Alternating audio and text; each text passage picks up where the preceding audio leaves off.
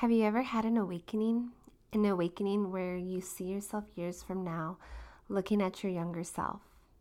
I had one this year, and it happened when I went to an event in Seattle. I attended an event called Social Media Bootcamp hosted by Jasmine Star. And at this event, we learned how to take our businesses to the next level on social media. In order to attend this event, you had to submit your application. And if I look back at the night that I submitted my application, I just remember the feeling I had. I thought, should I or shouldn't I?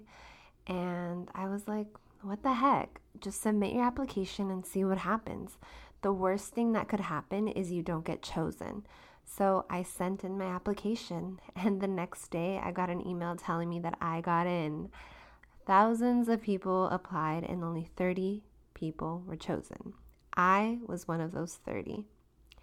Then the old boo fear started to creep in. Fear told me, You can't travel alone, something bad will happen. You can't go to this event, your business sucks, and you are an introvert. It'll be a waste of time and money. And then I shifted my mindset and looked at the facts.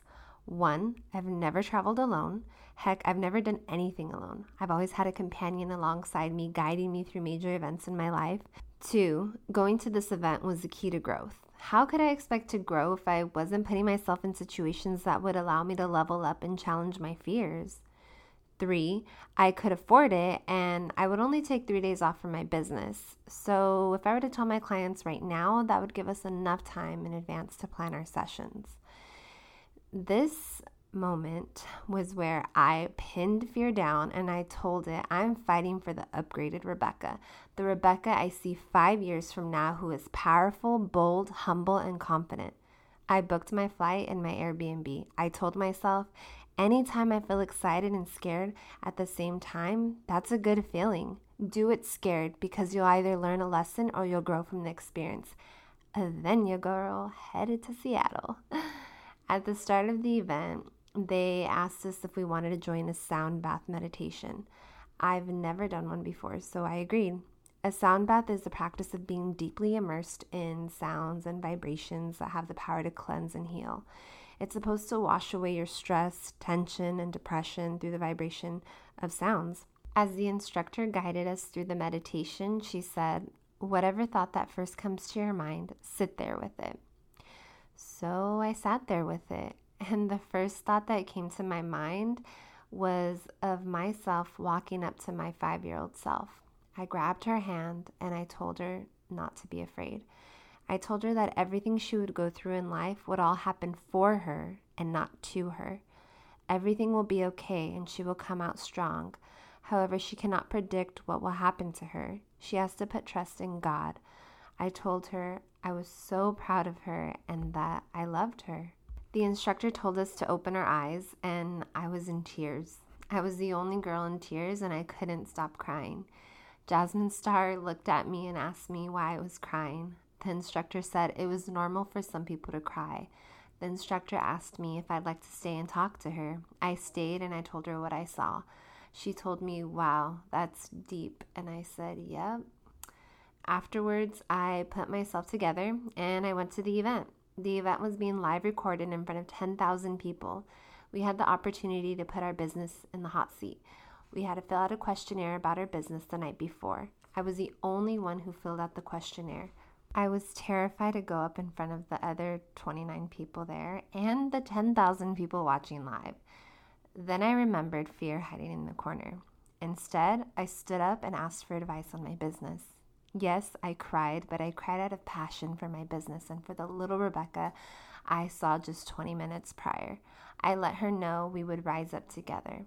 After I finished asking questions about my business, the amount of support I received afterwards was unreal.